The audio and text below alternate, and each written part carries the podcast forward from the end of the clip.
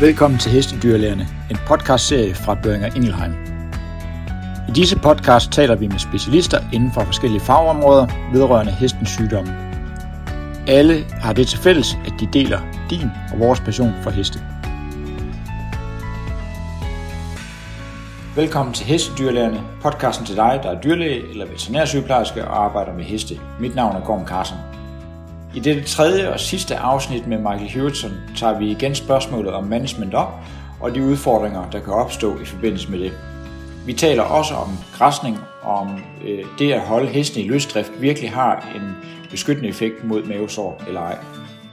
Glem heller ikke, at du som dyrlæge kan logge på vores hjemmeside vetportal.dk og se de to webinarer, hvor Mike Hewitson holder foredrag om mavesår hos heste.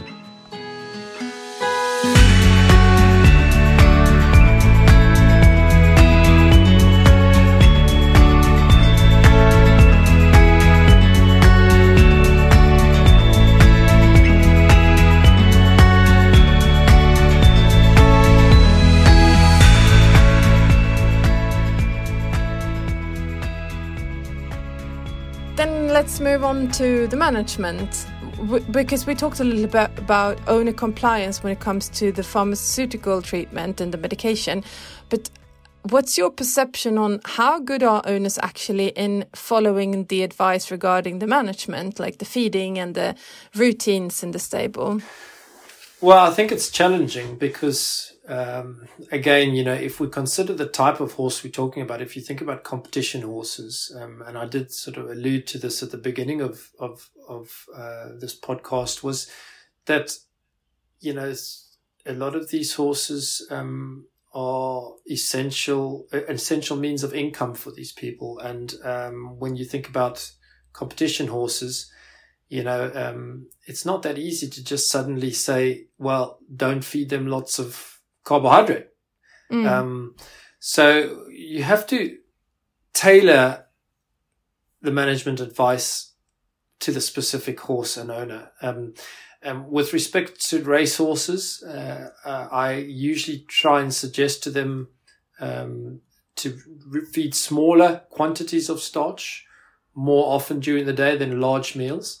Um, and that's based on, on, on Nanna Luthersson's work where she demonstrated, you know, more than one gram per kilogram of starch um, uh, per feed was a risk factor, um, and a total of two grams per kilo per day was a risk factor. So, you know, you could perhaps um, try and reduce that um, excessive fermentation in the stomach and the production of all those um, volatile fatty acids um, by feeding smaller feeds more often during the day.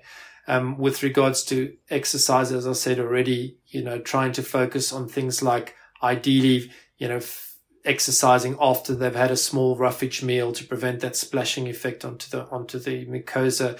Um, and in an ideal world, perhaps even going so far as uh, doing intense exercise in the afternoon when they've got roughage in their stomachs and limiting intense exercise to to 40 minutes or so um, and then the rest days, as we've discussed already. I think those things uh, you have to tailor to the specific training yard or the, or, or the competition horse that you're talking about. When it comes to things like uh, pasture access and access to roughage, um, it becomes more challenging when owners uh, have their horses in livery, um, mm. where somebody else is taking care of some of the management aspects. Um, and I think that's often a place where where where we fall down because mm. because it's one it's, it's very easy for us to say okay well you know make sure that this horse has uh, ad lib roughage access to ad lib roughage but then you go to the yard and um, the the yard owner puts some hay into the horse's stable in the morning and in the evening and and and they finish it after two hours and then there's nothing you know mm. Um, so getting that right is can be a real challenge, and it goes back to what I was saying earlier. You know, if you're getting non-responders, it's really worthwhile going and looking in detail at whether or not those management recommendations are actually being implemented or not. Mm-hmm. The other challenge is we assume that a horse that's turned out is going to be protected. But actually, that's very, very uh, naive of us because it depends on the quality of the pasture. Um, It and it goes both ways. Poor posture, of course, means those horses are not going to get enough roughage. Um, And in those cases, you should be ideally supplementing them with roughage out in the field, uh, you know, from a uh, from a hay feeder or whatever, um, or, or large bale. Uh, on the other hand, you could be turning a horse out into a very rich pasture that's got a lot of um, uh, sugar in, in, in the grass, and those horses then end up f- with a significant fermentation in their stomach, uh, with Right, production of more volatile fatty acids. So, so it's it's very easy for us just to say yes, turn them out, reduce starch, don't exercise them as much, but actually, we need to tailor those those recommendations to the specific horse and the specific yard and what's possible and what's not possible. And and I'd like to touch a little bit more on roughage specifically because one thing we know for sure is that ingestion of good quality roughage is essential for the health of the stomach um, and is probably the most important thing you can do to prevent gastric ulcers. Specifically of course squamous lesions but i suspect we don't know there's no evidence of it but i suspect for glandular lesions as well in some form or another um, and we just assume that when we say a horse must receive ad lib roughage that they receive it but as i said already that's not always the case and i think you should get owners to measure how much roughage the horse Yeah. is eating and and they need to measure that the horse is getting at least 2% of body weight in roughage a day and if Yeah. they're not there's a problem Yeah. you know um yeah, because just because they have access to it doesn't Yeah, yeah, mean they actually eat it. Absolutely, absolutely. Always. And it's quite, and, and on that point as well, you know, I, I mentioned earlier, you know, uh, recommending to owners to feed some roughage before the horse exercises. Mm. Well, some horses won't eat just normal roughage. So you need to provide them a, a, a palatable roughage, even if it's a small amount. So, you know, uh, some really palatable alfalfa or something that the horses will eat. Um, and will, you can be guaranteed that they will eat it before they exercise, you know? Mm. So you have to really think about these things in more detail than just the sort of general blanket recommendations with this assumption that, that one, one recipe, uh, meets all horses' needs, because I don't think that's the case. Okay, yeah, yeah, because uh, it's uh, and especially with those uh, that are a little bit underweight and maybe they're also very stressed individuals. I mean, the more time you spend looking around or uh, crib biting or doing something else, the less time you can spend eating, right? So Absolutely. that's something you need to be cautious about as well. But then I'm going to have to ask you a tricky one. What with the laminitis prone ones that the, the, the, the Well, obese ponies? I mean, yeah. they're not the typical EGUS patient, maybe, but they do get Oh, ulcers I, as I mean, I don't, I don't think you can assume that. Uh, unfortunately, there, there is no typical EGUS patient. No. Uh, I think, uh, I, I think, you know, we, I think what one thing we do know now is that any type of horse can get this disease. yeah. Yeah, it's a real challenge. Um, and I alluded to that in my lecture, uh, about when I talked about straw. Um, I don't know if, if, if, if you remember, you know, it's not the quality of the roughage so much as the presence of roughage in the stomach. Mm. Um, so, you know, a horse, let's say an obese pony with laminitis and equine uh, metabolic syndrome, uh, you know, you're going to want to limit the amount of roughage that you give that that horse, um, uh, you know, to one and a half percent of body weight or something. But some of the things you could potentially do is um, include some straw in that um, to just decrease the the uh, caloric content of the roughage, but still provide the fiber that acts as that all important protective mat in the stomach. Mm. Um, so that's certainly one thing you can do with these these horses. So uh, I think the take home message is, you know, um, it's about getting roughage into the stomach and if if there's a limited quantity of roughage that you can give that horse, then consider things like double uh, uh, double hay nets and and slow feeders and that sort of thing. Because actually the horse doesn't need a lot of roughage in its stomach to, to have this pH stratification. I mean, you're talking about sort of 300 grams or something. It's not a lot. Mm. So if you, it's really important that you don't just throw in, you know, the whole pony's daily requirement and it eats it all in two hours, you know, Mm. try and feed slowly through a slow feeder or double hay net or something. And as I say, um, consider potentially, um, uh, mixing some of that roughage with straw. Mm. So it's more about making sure that the stomach is not empty. Really. Correct. If you're not, Correct. if it's not on medication, then The one thing you Uh, absolutely want to avoid at all costs is an empty stomach. yeah, Um, and, and, you know, we all talk about horses being trickle feeders, but it's essential. Uh, Yeah. and, uh, you know, I mentioned in my, in my lecture, you know, we, we can consistently induce ulcers in horses by intermittent, um, uh, fasting. Mm. And it's used as a model for, for Mm. research. So, uh, the one thing you absolutely do not want to do is, is, is, is intermittently fast a horse Mm. which comes back to what I was saying earlier, you know, risk factors and, and perhaps, um, uh, prophylactic use of omeprazole. If you're transporting a horse, for example, and you know it's not going to have access to roughage, um, and there's going to be intermittent fasting for some other reason, that would be a time where, where using a omeprazole would be so important. Mm. Mm.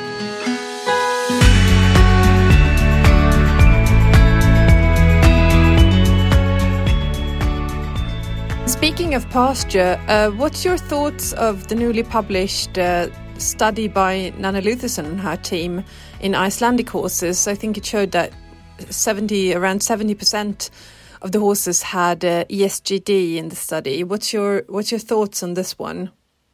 Um, yeah, very interesting. Um, and actually makes a lot of sense, uh, Nanna's study, because one of the things that um, I've always wondered about is whether a certain degree of gastric ulceration is almost normal in horses. Um, and when I say normal, I mean that it happens, but the horses have got the ability to to deal with it if you take away the risk factor Mm. meaning that some horses will will improve with with without treatment. Now, I'm not saying that they shouldn't be treated at all. Don't get me wrong, um, but it's quite interesting when you look at the fact that in feral horse populations, horses that are under extensive management, um, they they do have ulcers. Uh, you know, um, Nanna found up to seventy percent of these horses have ulcers.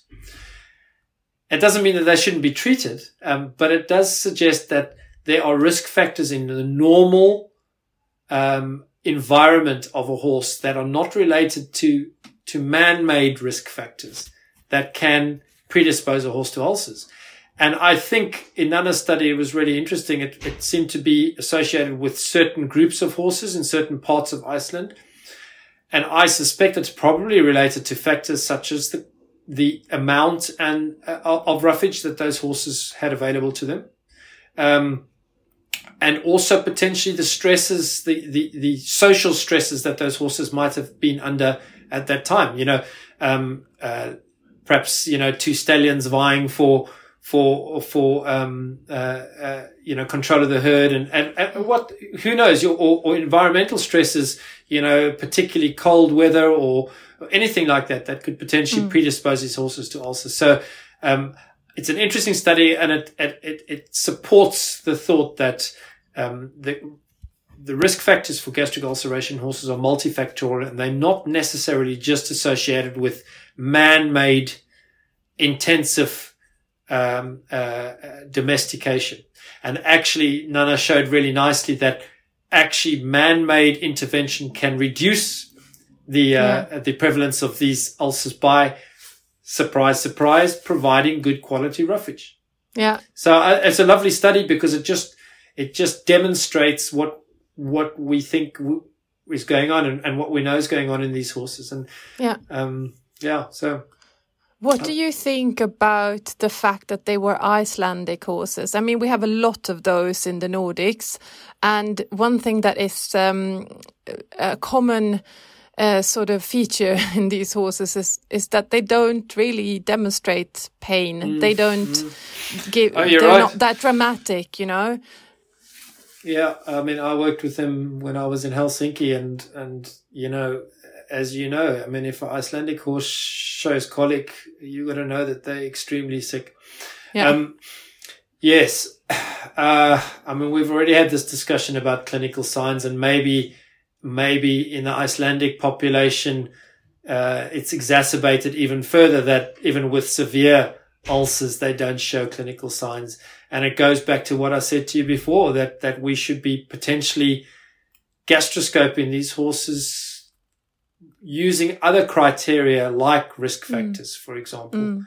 Um, and it might be even so, for example, these Icelandic horses, maybe we need to try and identify, uh, periods of time during the year where, where they're more likely to have ulcers and, and gastroscope them at that time to identify horses that could benefit from treatment, you know, Mm. um, because I don't think we can rely on clinical signs. And I think you're right. Probably in Icelandic horses, even less so. Mm. Are there any myths or misconceptions on EGUS that you would like to take the opportunity to debunk? Maybe my comment about the typical EGUS patient was one of them. but Um, well, apart from the things I've already touched on, uh, you know, the classical clinical signs of a uh, of gastric ulceration, I don't think there is such a thing as a classical clinical sign, um, and and my research supports that. Um,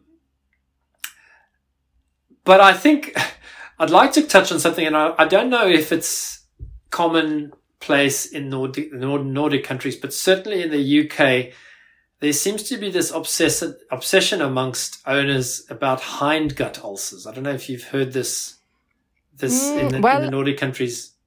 I, it's not it's not uh, something that I'm unaware of, but it's I don't think it's uh, that big of a Okay. discussion really. I mean, it it's something that's come out of. It's all over the internet and all over uh, social media that um, horses with gastric ulcers also potentially might have hindgut ulcers, uh, and that these hindgut ulcers are responsible for all these other clinical signs that that that, that Ah, we mhm. talk about. Um, and it stems from one very poorly designed study that was done in the States uh, on abattoir horses, uh, where they found a large proportion of these horses had ulcers in their colons. Mhm. Um, and this has been perpetuated through various um, channels on the internet. I won't go into detail specifically how, but uh, it's now a common perception amongst horse owners here in the UK that hindgut ulcers is a, is a big deal. And if you scope a horse and it's got a normal stomach, they say, well, what about hindgut ulcers? Okay.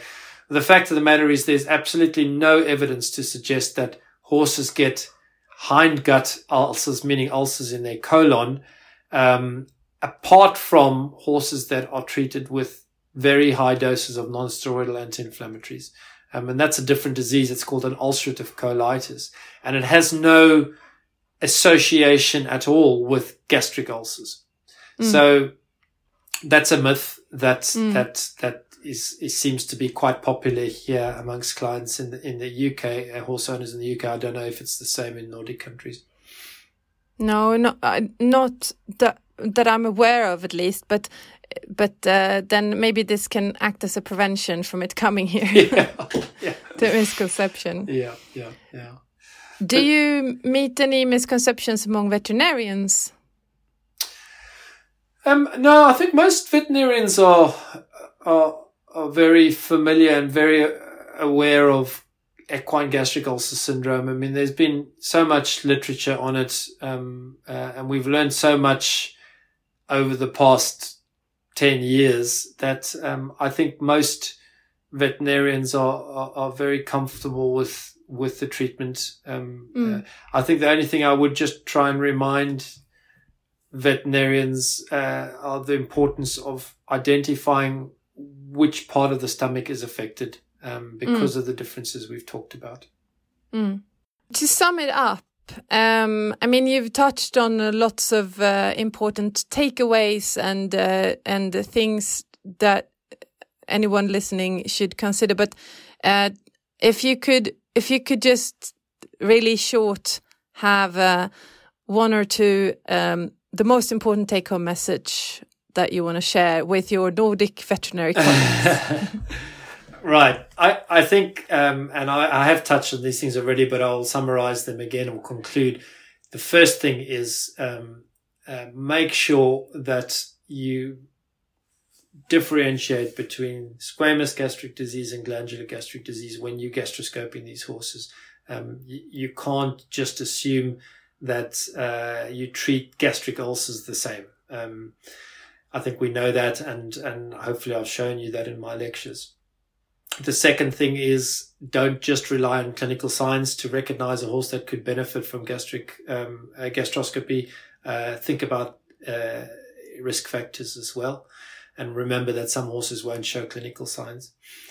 And then think very carefully about the the uh, pharmacology of omeprazole when you use it. Um, and I hope that I've explained um, uh, the the reasons why I say that. Um, think about the absorption. Think about when you're going to give the drug.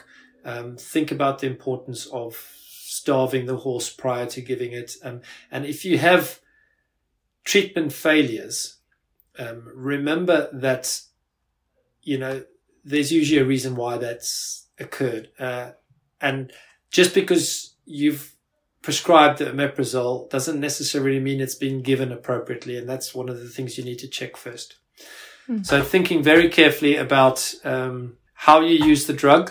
Um, and also think about this concept of of uh, uh, rebound acid secretion, and um, particularly if a horse is going to be on on it for long term, you might want to consider tapering it um, avoid using omeprazole uh, as a blanket preventative measure, um, uh, but rather use it as a pulse dose if necessary. And then don't underestimate the importance of management. Um, mm. It's critical. Uh, and the management recommendations to prevent uh, squamous gastric disease are not going to do any harm for glandular gastric disease. Uh, so implement them anyway. Mm. Um, but then in addition to that, if you do have glandular gastric disease, think about behavioral stresses and, and that sometimes takes a little bit of detective work to work out what it is. Um, uh, but often that'll give you uh, a good success if you can work it out. Mm. That sums it up quite nicely, I think. Thank you so much, Mike, for your time and for uh, participating in this podcast. It's been really interesting to talk to you. Tak fordi du lyttede til Hestedyrlærerne. Hvis du kan lide, hvad du hører, så glem ikke at trykke på abonner på din podcast-app, så går du ikke glip af nogle episoder. Du må også godt fortælle os, hvad du synes øh, ved at skrive en anmeldelse. Vi modtager også meget gerne tips om kommende gæster og emner, og vores kontaktoplysninger kan du finde i podcastbeskrivelsen. Vi høres ved snart.